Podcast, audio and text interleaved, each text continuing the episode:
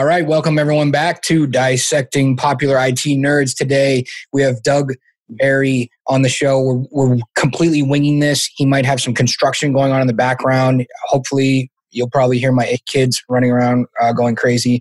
And if we're super lucky, uh, we might get Zoom bombed and record this whole thing, and then we can fearmonger everyone with uh, why why Zoom is so insecure lately. But you know, with that, uh, welcome to the show, Doug.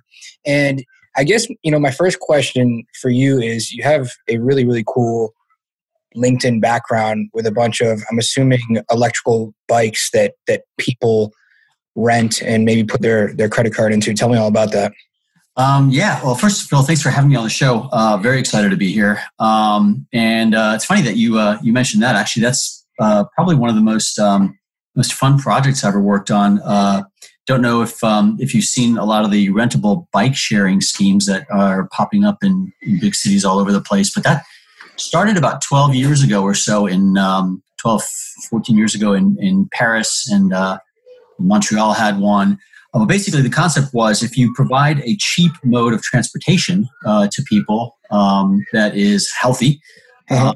gets uh, gets cars off the road and um, you know and, and helps people uh, get some exercise in and so um, couple of cities had done it, uh, mixed results, uh, and London decided that they wanted to uh, take a stab at this, and it became one of um, uh, London's uh, the London mayor's uh, two flagship programs. one was a um, cycle superhighway, it was called, which was basically some dedicated bike lanes yeah. from uh, the, the, cardinal points outside the city into the center of London, and then the other was basically the uh, the bike sharing scheme. Um, that mayor uh, actually ended up, uh, you know, as you know, uh, being the prime minister now, Boris Johnson. Uh-huh. He um, he reached out to a number of companies and, and said, "Hey, how would you how would you do something like this in a way that makes it cost effective, um, sustainable, and uh-huh. you know, and and and basically make all this stuff happen. And so um, I, I kind of got uh, uh, the opportunity to uh, work on the integration strategy for something like this. You know, what would the plan look like? Mm. All pieces together to, to pull something like that off. And uh, that won us the contract. Um, and then uh, ended up uh, getting to actually lead the implementation of it. So if you go to London and you see these yeah. bikes all over the place, that was me. That's awesome. Actually, I've, you know, so I lived down in uh, nor- Northern Virginia for a long time, so probably not too far from you. And uh, I lived in, in Purcellville for like almost four or five years. And last time I went down to DC, everyone's riding electric scooters around and, and there's bikes and everything. So I was just looking at it like, how often do those how often do those just get stolen or someone try to break into it or is it even impossible and how often do they break down and does one go like a like a blip off the map off the like you know i'm assuming they have some kind of GPS or wireless? I mean, how does it work? I'm just, well, and this is probably completely way off off subject, but I'm sure there's plenty of people that want to know how this stuff works. Oh yeah, no, no, no, uh, absolutely, and and the technology has certainly improved. I uh, we did the London Cycle uh, project in um, 2009, 2010, so it's been over a decade ago, and. Um, now you can see these bird scooters and, and all these other different, you know, rentable uh, electric um, personal vehicles all over the place, and uh, the technology certainly gotten more sophisticated. But at the time when we did this, um, it was basically your um, rental of the bike was tied to a credit card that you had to insert. Um, yep. And uh, basically, you'd get billed accordingly once the bike was returned. And if you didn't return it, there would be, you know, some kind of a penalty charge. But the funny thing was, uh, Phil, that the earlier schemes, especially the one in Paris, um, it became kind of a, a fad to actually take one of the Paris bikes to some iconic landmark someplace else in the world and take a picture of it. So they have pictures of the bikes in, in, at the pyramids, at Angkor Wat, all these different places. But so, so what, one of the things we wanted to do was come up with a way to actually do this where uh, you know, the, the, scheme wouldn't get ripped off because people thought it'd be funny to take a bike and, and you know, leave it someplace hundreds of miles away. Yeah. Uh, so, do we have any statistics any statistics on any of that? Um, on, on, on the on the, the theft of them, uh, nothing that, that I know of off the top of my head. Obviously, it wouldn't be that bad. It can't be. It, I think in general, people are like, if you trust them, in, in general, if you trust people and you put something out there, they think there's no way I can get away with this, or they're just you know trustworthy in general. And, and I don't know. I, I, I think it, with a lot of people, it becomes an intellectual challenge. Like, how would I how would I actually do that? Right? Yeah, well, I'm actually. I was thinking about it. I was looking at it. I was like, wait a second, that, that's going to be hard to break into. It's probably like an ATM machine. Then once you do, there's probably these alarms that go off that knows once someone's broken through the. You know, like thinking of all these things. Like, how did they engineer this so that it was, um, you know, there was a return on investment in actual that this you know project became self-sustainable or profitable or whatever it was for whatever the reason because obviously it was you know in london it was part of you know like a public service type of thing. So it was probably like i don't know if they wanted to break even or pay for something in public or you know create like you said better for health health and wellness which is awesome. Didn't think about that. I don't know how i don't know how healthy scooters are. Might be more dangerous because they're always crossing traffic and everything well, and, that, and, people leave them all over the place. I can't. Yeah, I tell you what statistic I'd love to see is how many people have broken a bone tripping over one of those things, uh, especially around here where I live in Arlington. But uh, um, no, I mean, what, you know, one of the things that we um, that we did when we built the scheme was actually a, um, a network operations center that actually tracked um, the whereabouts of bicycles or um, you know the, the bikes that were actually currently in use.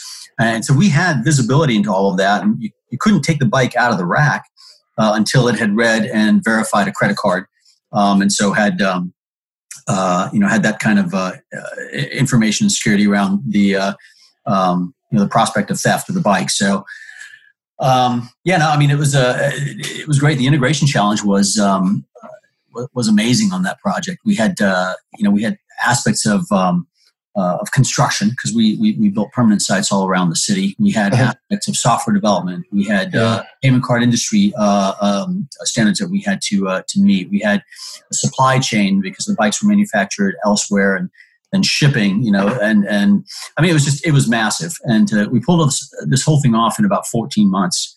Nice. Um, uh, you know, on time and and under budget. So.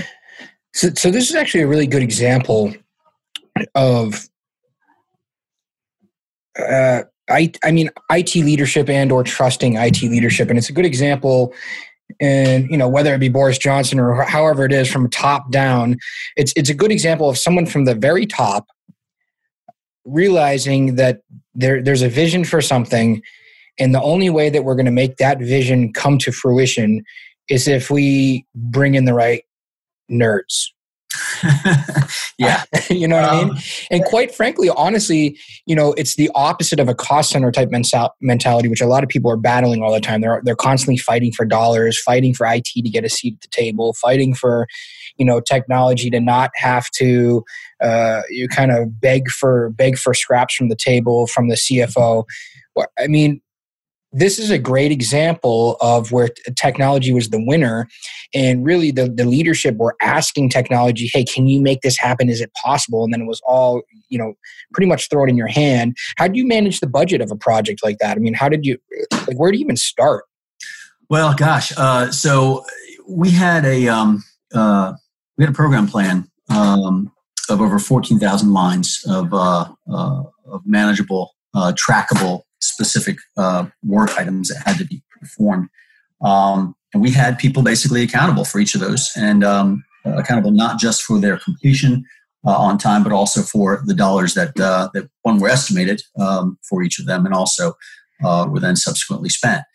Um, you know, I, I, had the great, uh, I guess, luxury of, uh, of being what they termed over there as the technical authority. So I did not have to manage money, which was great.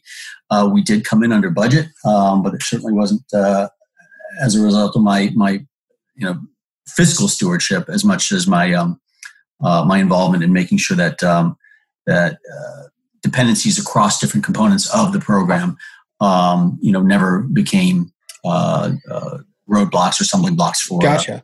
So. Well, let's take it into let's take it into where we sit right now. So you're in Arlington. Well, you're in, I guess, I guess Vienna. Give me a kind of like a like, what's the general overview of your role right now? What's the environment like right now? And how do you manage? Uh, maybe uh, what are the dynamics between cost center versus moving the company forward? Is uh, what's the environment like where you're at right now with you know business shutdown and, and all kinds of things going on around? Sure. Um, great question. So, you know, one of the things that, that, that I personally am seeing at, at my company um, uh, at Accelerate Solutions is that uh, this whole pandemic has uh, has been a bit of a forcing function for a number of things. Um, you know, everybody has uh, um, has has virtualized, or not everybody, but you know, the, the, the vast majority of companies are, are, are going virtual, are putting things in the cloud, are trying to not um, uh, be uh, responsible for for their own infrastructure. Um, and the common, uh, you know, the common reason, or, or, one of the many reasons that, that, that people will throw out there is, well, we want to be able to work from anywhere. Well, the reality is that uh, this pandemic has actually forced people to prove that they they they really can. Mm-hmm. And uh, you know, I spent a, or at least you know, in the last uh, last month or so, I've spent quite a bit of time, you know, making sure, shoring up those little pockets of. Uh, uh, uh I don't want to call it um, uh, little little items of the, the, where there was. Um, uh, uh, maybe weird little hybrid things where there's it's, you know, it's, it's everything from making sure that um, that uh, the consultants that we have that support the federal government have the equipment that they need to be able to actually work remotely from home. Uh. Making sure that uh, in doing that, that, uh, that that we're secure, we're not introducing any um, security risks. Yeah, um, that's actually brings up a really great point. How how much um, I bet you there's a lot of shadow IT that has appeared that has become very apparent throughout this um, pandemic. Mm-hmm. I, I, absolutely. I mean, I, I, think the biggest um, uh, observation, or the, the, kind of like the the, uh, uh, the the the nicest byproduct of this whole thing that I've seen is that I think IT is actually looked more uh, now as an essential ingredient, a business enabler. I mean, when you think about um, in our space, and we, we do we do um, uh, technology consulting to the federal government. Uh, yep. A lot of our folks are uh, on site at the government, um, on government equipment, um, and so as a result, you know, the government's had to make some concessions to be able to uh, allow people to work remotely. Um, are you saying security, like security concessions? Um, architectural concessions, and yeah, to some degree, some security concessions. Um, okay. Uh, but I, am temporarily. I'm, I'm assuming temporarily. I mean, temporarily, yeah. Yeah, yeah. But but for us as a, as a company, um, you know, uh, what I'm seeing is that now uh, we're not a cost center. Uh, we're not. I, I, don't think we're looked at as a cost center. I think really what we're, we're looked at now is an essential um, uh, component to being able to continue to operate during a situation like this.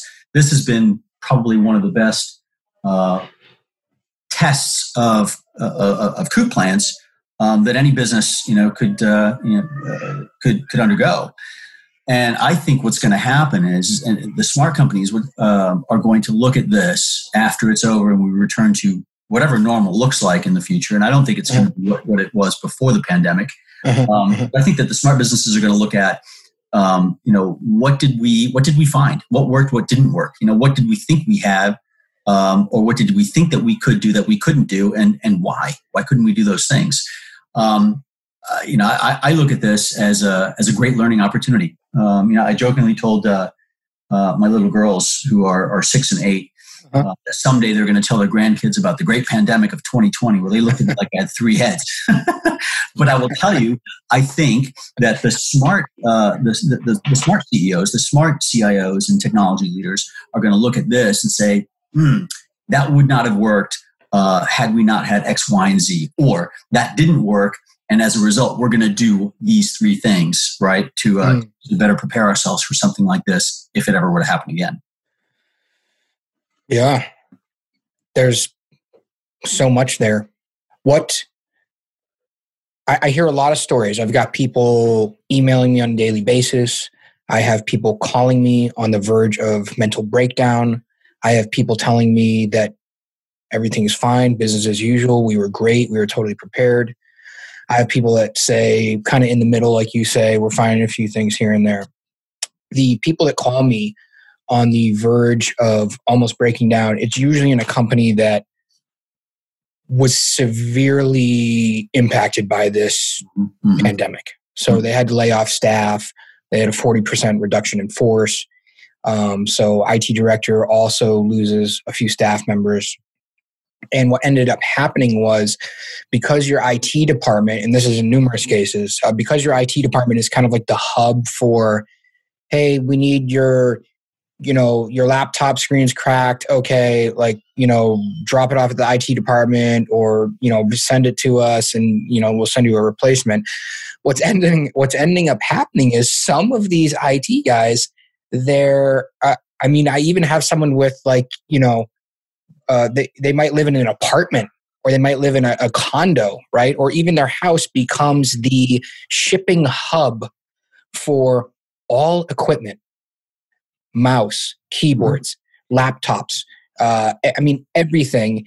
And they now have less staff, and you have people that never worked from home before uh, literally asking how to use, you know, st- you know, things that should be basic, like, you know, I guess Mike, I, I wrote I jotted down this little question before uh, before we got on, which is, uh, what's your philosophy on old school learning new school, i.e., soft phones for the elderly? And I mean that with all due respect, but yeah. um, yeah. you know that's ba- you know, these guys are like getting completely overwhelmed, yeah. uh, and they're taking a pay cut. They're still employed. And I've had numerous people say, I think I'd, I'd rather be unemployed right now. I would rather be one of the people laid off mm-hmm. than one of the people taking a pay cut and just being absolutely the whipping post for everything. Well, I'll tell you. I don't, know, I, I don't even know if that's a question. I'm just like, what do you think about that? What do you uh, say to that person? I, it, it, resonates. It hits home with me because I, I have done you know, a great number of the things that you've uh, uh, that you've just mentioned, with the exception of saying I'd rather be laid off right now because I, I you know, for, for me, again, I look at this as a great learning experience and, a, and an opportunity for for us to improve how we as a business operate, how we better prepare ourselves. But I've had I've had equipment from Dell shipped directly to my place. Um, I've taken phone calls from folks who forgot how to use RSA when they log in, you know, for two factor authentication. Those are real world issues and challenges that um, that that this is presenting to IT. Um, they're certainly not the only ones, um, but uh, but yeah, I mean, I, I, I completely get it. And the you know the thing is, uh, Phil, I, I have got a great number of friends that work in. Um, you know, in the restaurant business here, uh, or that uh, that that work in. You guys have the you guys have the birthplace of Five Guys. Yeah, well, hey, exactly. you know, near and dear to my heart. Uh, but anyways, keep going. um, so, so many of them are out of work, and you know, it's a completely different kind of struggle. So, I, I mean, I look at, um, I look at this, and I, I, I consider myself, you know, as as an IT professional, truly fortunate because um, several things are happening. One, IT is being looked at as, hey, this is a way that we can continue to stay in business, that we, that we can continue to keep our doors open. Um, you know, and two, it's it's it's. I don't want to say providing justification for some of the things that we've been fighting for for some time, but one of the things that uh, a concept that I actually spoke on, a, on another radio program uh, about once was um, the challenges that that CIOs in the federal space have, and it's not it's not just the federal CIOs, but it's a bit more stark there, and I can explain that uh-huh. in a uh-huh. sec. But sure. Um, CIOs typically and CTOs typically um, have responsibilities that increase um, disproportionately with their degree or level of authority. So, what do I mean by that? Um, if, if you think about um, some government departments, certain government government departments have been around for a couple hundred years. Um, you know, they've they've changed over time, sure, but there are established um, there are established roles within those government organizations, like the CFO. There's always been a person responsible for the money, the treasurer, whatever the you know the, the finance. Uh-huh. Yep. CIOs. I mean, that's that's a relatively in in, in the grand scheme of it, uh, a relatively new position, new role, new uh, new thing, and and and so I've over the last decade or so supported a number of of, of CIOs um, across federal government. Let me let me just ref, let me just summarize that first. Responsibilities increase disproportionately with level of authority, and I'm just I'm asking: Are you saying that um, maybe job summaries are not accurate? Uh, people are asking uh, or making unrealistic um, requests to make the new space program happen inside the business, for example, metaphorically speaking?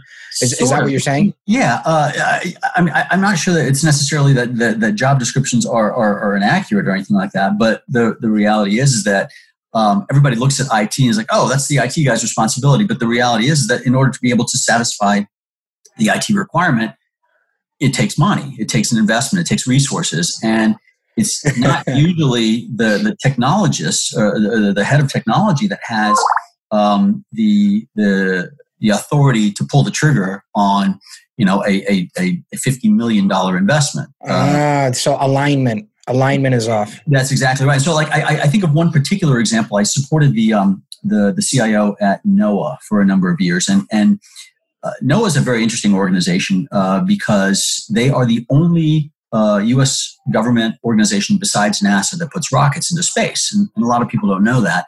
But the NOAA mission actually goes from the bottom of the ocean into outer space. So the the the the, the, research and development. Uh, I'm sorry, the research, uh, if you will, of, of like the, the seabed and, and, and, and those things, um, all the way to the weather satellites that, um, that, that circle the globe. Sweet. Um, six different line organizations, vastly different missions, all of them um, you know, all of them with their own specific mission related requirements. Um, and then you have at the headquarters level a CIO that's responsible for making all that stuff happen. Well, a couple of things that, that, that were challenging is that the CIO didn't control the budgets of these six line offices, um, couldn't enforce um, uh, standards or, or, or, or even uh, control procurement until you know until he got creative and said, you know what, I'm going to put a vehicle together, a contract vehicle together that's mandatory use for anything IT related. There, there's a mm. infrastructure IT, and that's what he had to do. Wow, that's actually that's actually pretty genius because it, is genius. it forces, yeah, it forces other people to do the ridiculous. Uh, crazy work of like asking for money and everything. It forces them to make all the arguments, and it takes that responsibility off your plate. Exactly. But not only that, it doesn't, that's so important because it's somebody else asking for the money. Exactly. Like we always used to, you know, I used to be very heavily like trained like direct Salesforce guys. And like I used to always tell people like, you know, when you say it, it's skeptical. When the customer says it, it's it's real. mm-hmm. right?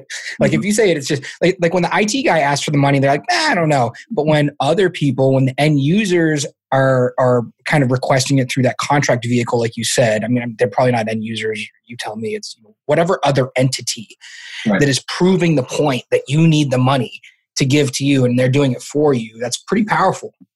It is, and I, I mean, I think that's the the same sort of thing is happening now with the pandemic, right? People are saying, "I need this to be able to work remotely."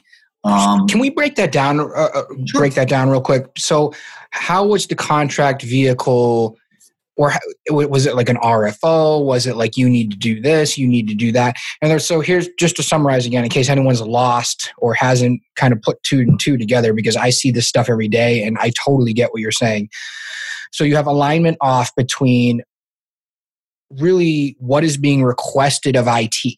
So IT, they're saying, yes, you know, we get it. We understand what you're asking for. And yes, we can do it. But guess what? We don't have the money, but we don't have the authority to get the money to spend the money. That's what I'm assuming. That's, I mean, that's my real first grade summary of that. No, that, that, that's a good summary, Phil. That's that's actually uh, uh okay. Uh, spot on. And um, then, but then, what the solution is is basically is, is what you're going to lay out right now. Right. So, uh, so what this particular CIO had to do was figure out a way to be able to influence the spend decisions um, in such a way that he could achieve those things for which he was responsible. Um, security across uh, the enterprise. Um, okay, so let's hit that one because everyone's complaining about security. no one has money for security until there's a breach and blah blah blah blah blah. Right. So how would they? How would he do that? Like, let's just use that. Let's hit that one up first. Well, so so uh, he, he did that the same way that he in, in, uh, ensured standardization and, and ensured business alignment. Um, he basically made that a component of what had to be submitted as a part of any request coming into the contract vehicle. So if somebody wanted to buy something, uh, say a computer system, they had to answer certain questions. One, was it budgeted, and where? If so, you know, was it was it budgeted? Um, was there something? Um, uh, was there? Uh,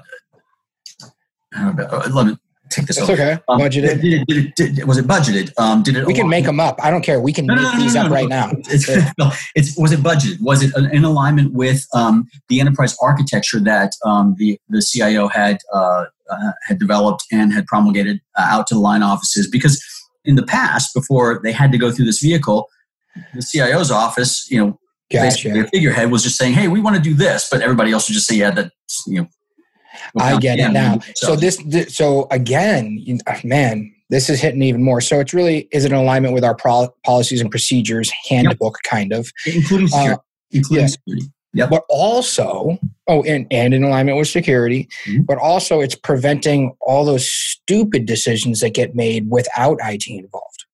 Well, and and and even without uh, big picture involvement, because if you think about it, um, you know why why would one particular office go out to five other offices to say, "Hey, do you have an enterprise wide license that I can actually hang on to and or or or, or jump on board with, um, so that we don't have to spend this money twice?"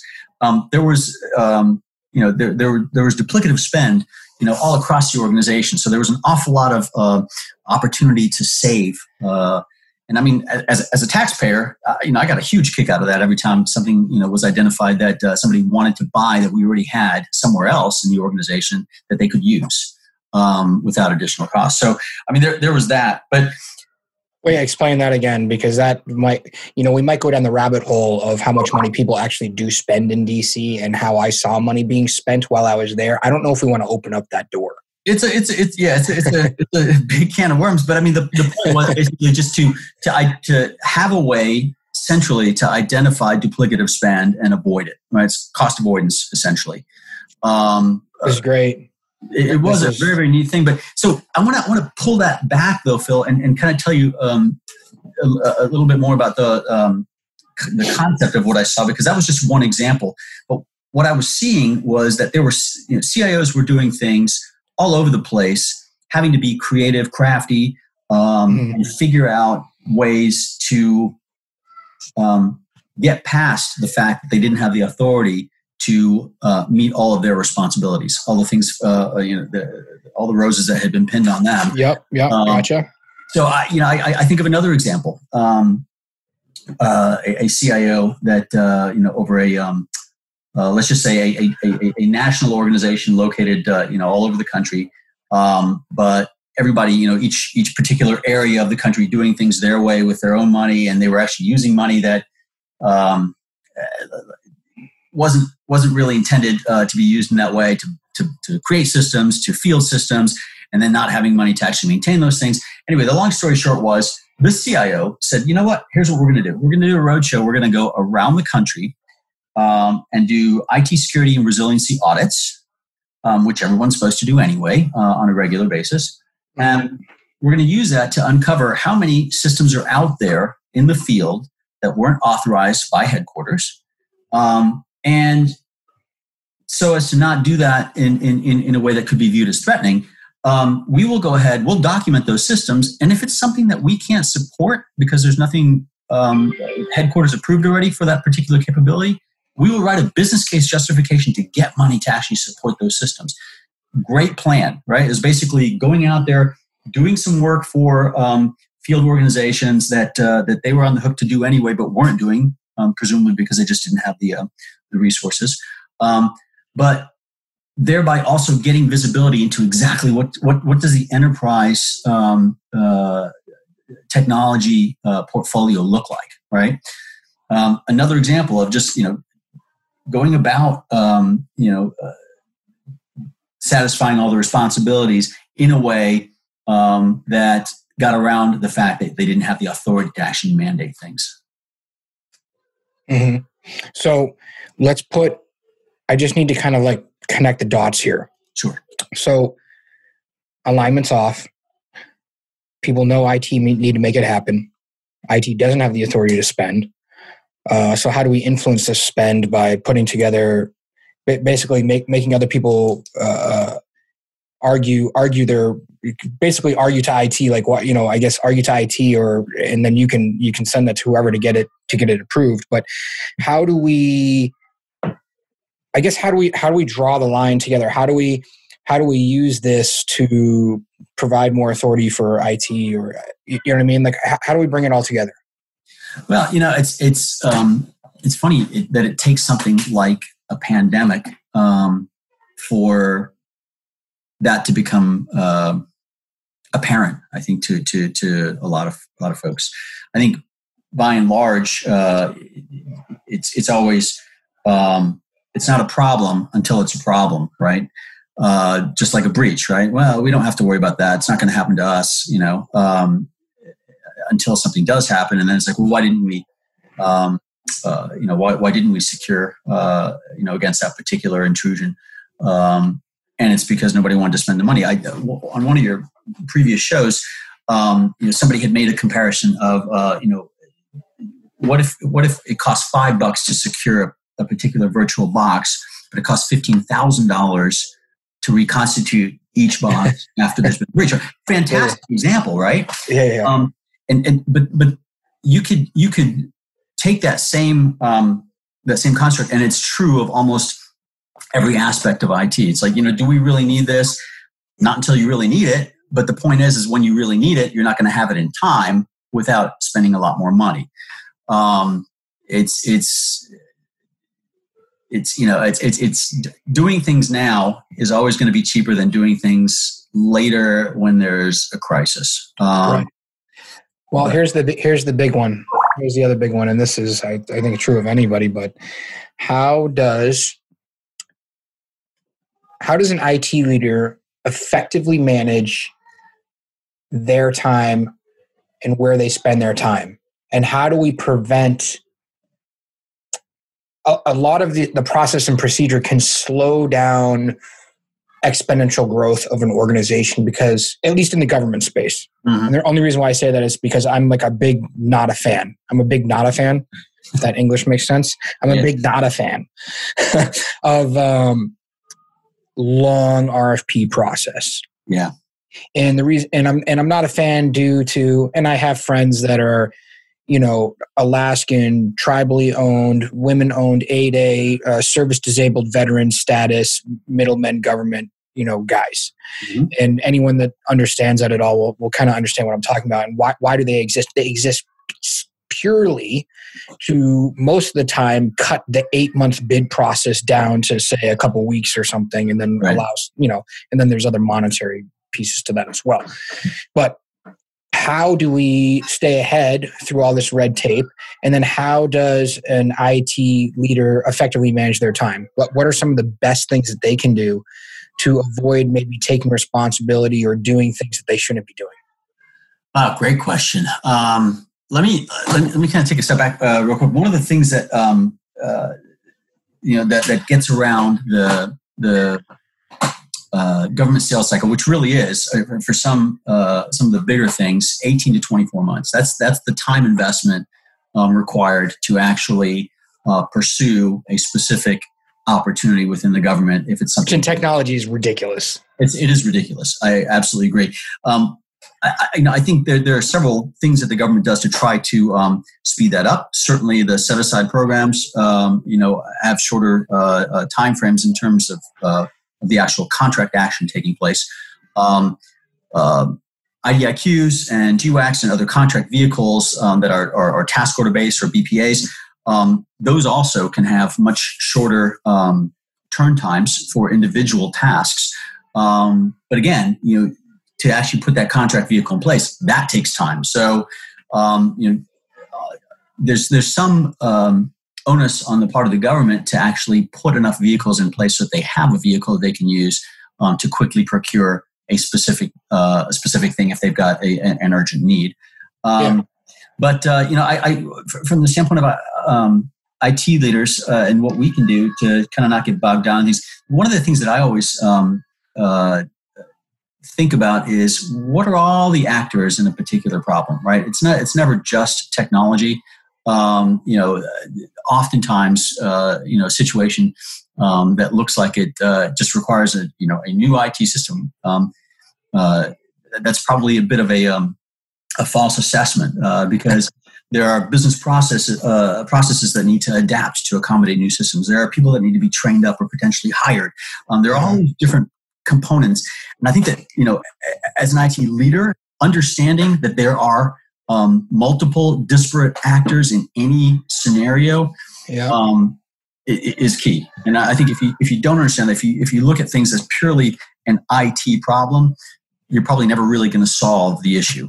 Um, and one of the industries that suffers a lot from that is healthcare, I believe. Oh, absolutely, absolutely. And, and it's just so obvious that a lot of times it's like we got this old crap, we got to bring in a new thing, or we've got EMR, and uh, okay, let's look at these three vendors and pick this one, and then the next thing you know, you've got a thousand nurses that uh, really just push the computer into the corner of the of the, you know what I mean? There's so many there's so many people that need to be taken taken into consideration from an end user standpoint alone uh, let alone just you know the right solution. Mm-hmm. But, you know, um, one of the things that I've been kind of kicking around um, now, as, uh, as, as, as some states start to lessen the restrictions, uh, and uh, you know we return to um, some kind of normal, um, is is is how do businesses that that don't necessarily have an appreciation for um, the, the multifaceted nature, right, of uh, of reconstituting operations. How are they going to survive?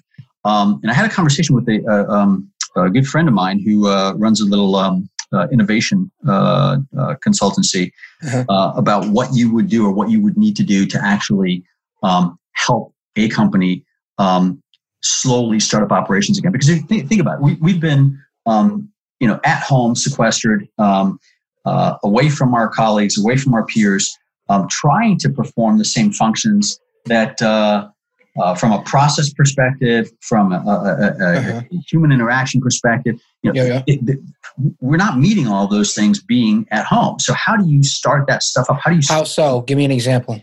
Well, so um, you know, in, in, a lot of organizations, it's culture that actually makes the organization successful, right? It's it's it's people knowing, hey, I know that Sally is going to do X, so I'm going to do Y, knowing that I can count on Sally to get this thing done.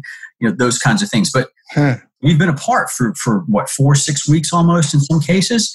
Um, people aren't going to have that natural rhythm again. How, how, do you how do you help reinstill that kind of rhythm? How do you help them? Um, how do you help businesses uh, like it's going to be weird. In other words, people are like, "This is so weird coming back." It's going to be. Everyone's like, "Huh? Like, what do we do?" You know. In other words, like, what do we do? We're just going to go right back to normal again. I think people do bounce back though. Uh, yeah, it's kind of like coming back from a long vacation. I've never had a vacation quite this long. So um. I uh, I left for I took 30 days uh, in November and I was working while I was gone. I just wanted to see like, can I work while I'm traveling? And and I was in Egypt, and I was all over the world, and I was in all these different places that were just you know a completely different culture, completely engulfed in different time zones. Just everything was just overwhelmingly different. And uh, when I got back, it probably took two weeks for a month to my for my like OCD overworking personality to come back in. And I wished it hadn't because what I found out was and this is just me. My my particular situation is different for everybody else. It's obviously it's different for manufacturing organizations. It's different. You know i, I can do a podcast with a zoom and a, and a microphone anywhere. I can do uh, you know technology consulting and, and quote fiber circuits uh, around the globe anywhere in the world. You know i can help you uh, you know ask a thousand questions on how do you want to use unify your communications. You know i can do that I can do that anywhere. I, me personally, I found that. Uh, but what I found was that I had to be more efficient with my time, uh, traveling and doing all these things. And when I came back, what I realized is that I think my stress level steadily increased when I got back. Uh, anxiety, whether I, it is anxiety or not, I don't know, whatever it is. This kind of constant paranoia, like the American paranoia of I got to work, I got to work, I got to work, we got to work all the time. You know, you just you know you just got to work. And from an entrepreneurial standpoint it's it's you know 40 hours would never be enough. Uh, it's, it's, funny because there, there, are two parts i mean to, to what you say that, that, that i'm seeing you know certainly one um, I, i've been busier now than i think i've been in, in, in quite some time Um, I'm sure, like and, like the like many other people that their their apartment or house has become the hub and spoke for all IT. But go ahead. But but, it, the but the other thing is, is that it's it's the culture is changing. I think that people are realizing that wow, remote work is possible. We can continue to operate. Um, it totally is. Yeah, and and, and I I honestly think so. Uh, my CEO, great guy, uh, made a comment uh, to me. Um, eh, it's probably like a couple weeks into this, and he's like, you know if I had known how well this was going to work, uh, you know, with with folks being able to connect remotely and still do, um, you know, still support our clients, I might have reconsidered renewing our lease for headquarters. Exactly, exactly. Now, if you don't have a if you don't have manufacturing, you don't have that. Honestly, really, why do you need real estate in downtown Manhattan? Yeah, it's that is a lot. That's a pretty big bill to pay and quite frankly, I don't think people care that your name's on the outside of the building that much anymore. Yeah, they, they, they don't. You know, um, so so that's one example I think of, of like a, a, mental shift that's happening in business, especially around in, in business leadership um, as a result of this thing. But one of the other things that I'm seeing, um, and, and you know, I'll, I'll, give a shameless plug to to our company for doing this. Um, companies are making investments uh, in in people in, in times like this um, to make sure that not only can they work and, and continue to, to earn their, their livelihood, um, but also can they continue to develop and grow professionally? So we, we went out and we bought um, an unlimited uh, use license uh, for every member of the company um, for an online learning service, LinkedIn Learning. Um, it's mm-hmm. fantastic, you know. And I, I, I'm administering this thing for the company right now, and, and and I go in there and I see all the people that have like signed up and activated their accounts, and and the hours of uh, of training that folks are doing. It's yeah. fantastic what we can do with this extra time that we don't spend commuting. Oh my gosh. Productive and, and, and, and it's personally beneficial to them as well. Well, especially in your area of the woods. My, my, my remote work started when I was living in the DC metro area. Mm-hmm. So I was managing, this is years ago, a direct sales force. So I probably had maybe 18 people. Um, uh, you know, it was selling. It was a Cisco startup. Uh, you know, selling like dynamic, like some like you know, like like a Cisco dynamic router to do voice and data stuff. And it, anyways, a while back. But the point is, is I was getting in, getting up at whatever five o'clock in the morning, driving down Route Seven to avoid the toll road, the Dulles Toll Road, or whatever the five fifty six bucks, whatever it was at time, both ways. You know, the tolls are ridiculous um, waiting in bumper to bumper traffic to get to the office for a little bit of water cooler talk to a standing meeting from a standing meeting to a sales meeting to a, eventually we got to work i think around 10 o'clock. Once we did get to work it was different because it was a sales organization so it was all right you know it was different that everything was measured. But when i went to kind of outside channel sales and left the office and i could just get on the phone at 7.30 or 8 o'clock and talk to uh, msps and other it directors prior to getting into their water cooler time mm-hmm. uh, it was a massive increase in sales. It was literally 4x what the normal was. And that was easy. And it was an easy 4x it wasn't like it was you know what i mean? Yeah. and the level of the, the work life balance from that standpoint was very well. Can't be done everywhere. Can't be done in, in you know where we got guys manufacturing stuff in the plant and shipping and receiving and logistics and obviously healthcare stuff like that. It can't be done everywhere, but every single business has people that are working in the office that could be working from home. I, I, every business has that, and every single one of them uh, incurs an overhead expense for them to be able to sit in that, in that office. Yeah. Um, so I, I want to ask you something that's going to be off topic, Phil. I, I, I, Shoot. was listening to you, you. You said you recently sold a boat. Yeah. What kind of boat? Uh, I sold two boats actually. I just sold another boat prior to that. Um, I sold a 19 foot Grady White with a 150 horsepower Yamaha outboard. Okay. Uh, I, I spend an awful lot of time here, and I'm, I'm sorry that I'm absolutely just like re steering the conversation, but it is one of my favorite things to talk about. I, uh, Sweet, I love it. sailing on the Chesapeake. So um, I me, grew up on the ocean, by the way. My dad's a ca- my dad's a retired urologist. he's also a captain and has a 42 foot TR that I grew up on. Nice. All of his boats, you know, being first mate, taking people out fishing and stuff. So. Well, if you find yourself back in uh, uh, in the DC area and and want to get out on the water in the Chesapeake, you have a, an open invitation. Let's do it. is that it? Is that the end of the questions? We're done with this conversation because this is a fun one. Uh, well, no, I mean, I, but wait, there's more. So you mentioned in one of your other um, uh, one of your other podcasts that you um, uh, that you're a creative writing major. Yeah. Right? Uh-huh. Um, I was just interviewing a um, a young man that uh, that we're gonna that we're bringing in this summer uh, to be an intern, an infrastructure uh-huh. intern, uh, working directly with me to help us uh, in our pursuit of um, CMMC. You're familiar with that? No, but go ahead. It's the cybersecurity um, maturity model certification that DoD is putting out. basically, what that is, this is an interesting thing. Um, what that is is uh, they're saying we now want a, a, a an independent party assessed um, rating of your stance uh, on cybersecurity, the protection of um, uh, of, of, of, industry secrets because we're tired of spending billions of dollars to, for example, develop you know uh, the, the, next generation stealth fighter, only to have China come out with this thing two years later looking exactly the same. Um, so what DoD is doing is they, they've come up with this model uh, that uh, called CMMC um, that has a couple hundred uh, individual items around um, uh, business process and technology infrastructure um, uh, security. Um, and you need to be able to demonstrate how you satisfy those requirements um, uh, to, to be rated at a, at a certain level. And then they're going to make those kinds of um, uh, certifications, the, the, level of certification, a requirement to be able to bid on particular work, especially work um, that mm. okay. uh, to the national security. So um, interesting stuff. So I, I, getting back, you're giving me ideas, but go ahead. Uh, no, it's very, very, uh, very, very interesting. But um, so this young man that uh, that I interviewed uh, is going to come in and uh, be an intern for us this summer. Um, we were chatting, and, and, and the call was um, it was great. It wasn't wasn't a particularly long call, but it, it, we quickly digressed from um, you know from from from IT to his interests and things of that nature. And he started asking me questions about when I was in school, I'm like, God, that was like, you know, in the 80s.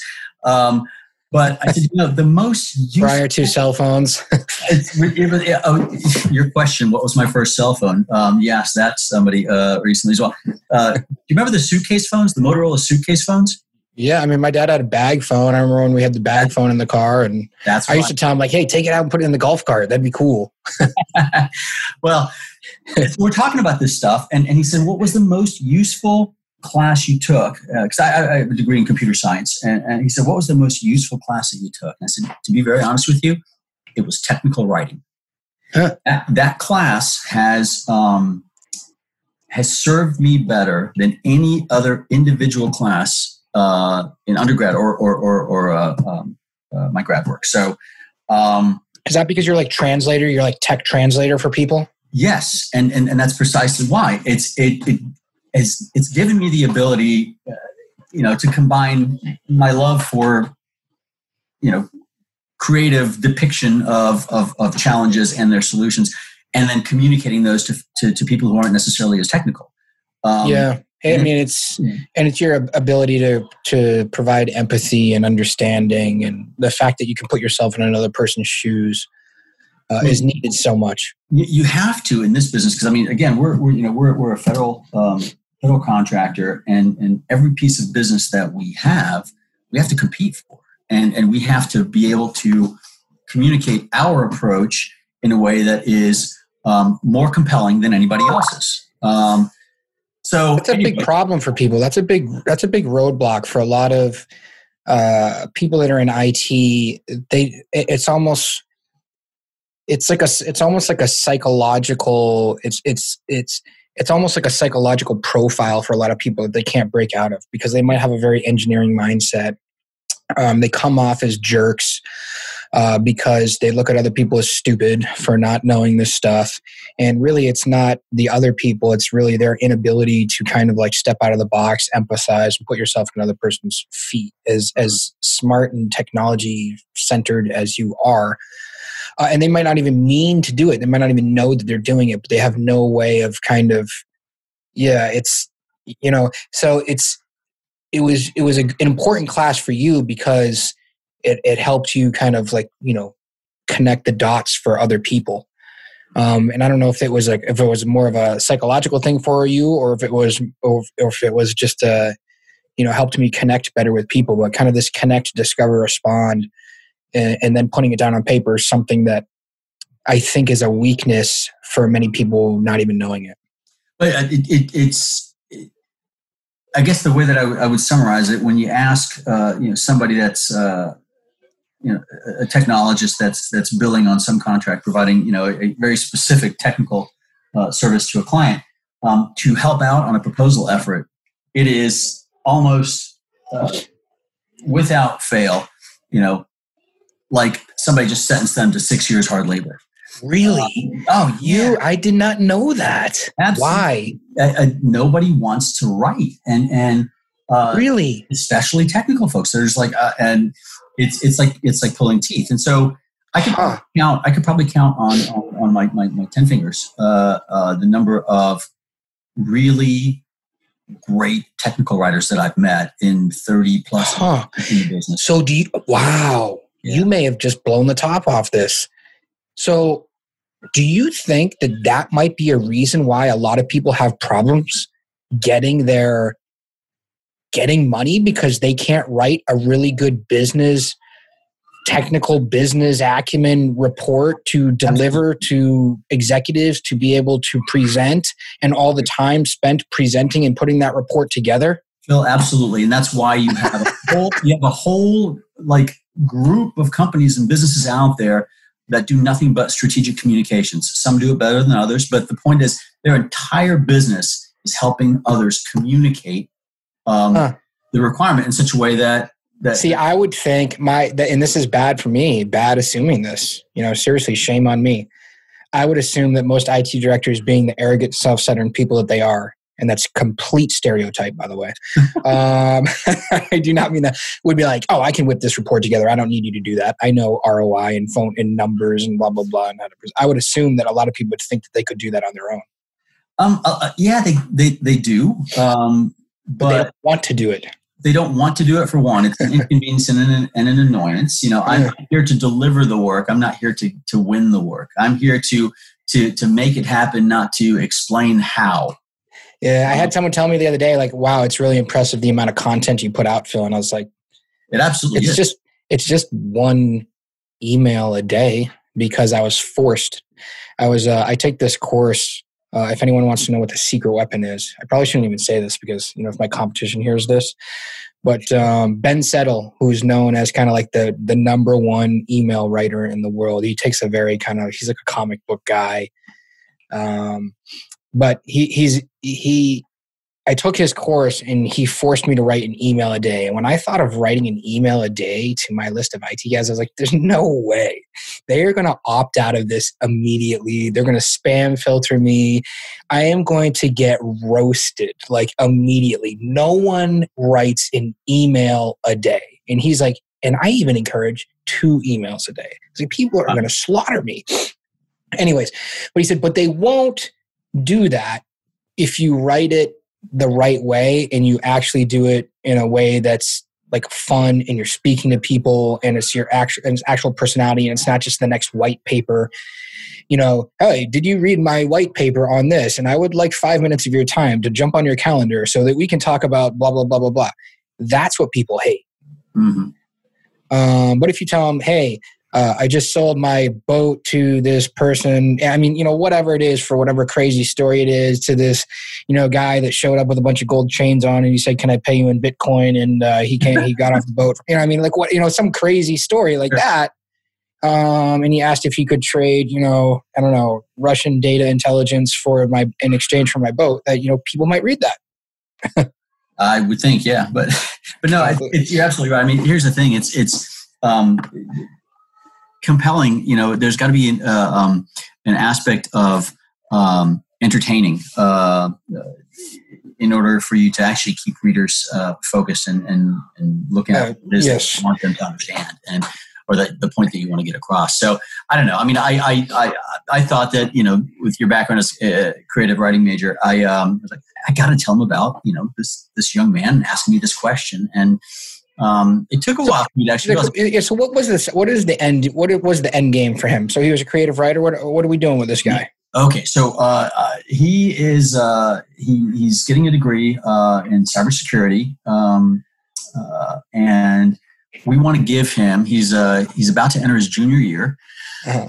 Um, we want to give him some real world work experience um, that uh, is, going to translate when he gets out. So he's going to have on his resume when we're done. Um, uh-huh. He uh, you know has done a number of network scans on. Uh, you know, information technology consulting uh, yeah. company. Um, he's going to have CMMC on his resume. I, I got to tell you, within, you know, he's going to graduate within, I guess, 24, 25 months. Mm-hmm. Um, in 24, 25 months, this thing will have been live for about a year, year and a half.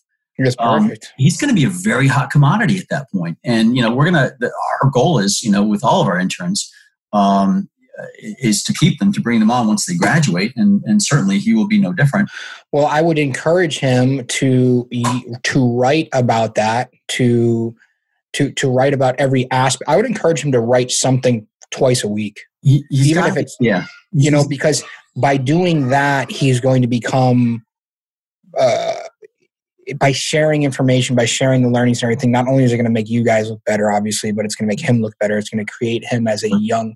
There's so security is so overblown right now. It's like everyone and their mother wants to be go into security, and how do you separate yourself?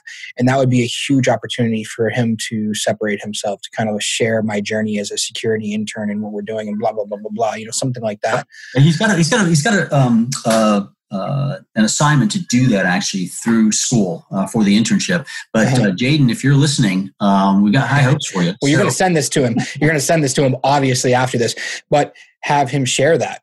Yeah, um, have him share, you know, the value of a you know security internship and share that story. But it's got to get on you know social media, however that gets on. It definitely on LinkedIn at least. Sure you know you put that in the article session article section or something like that it's interesting how well articles on linkedin get um, get pushed.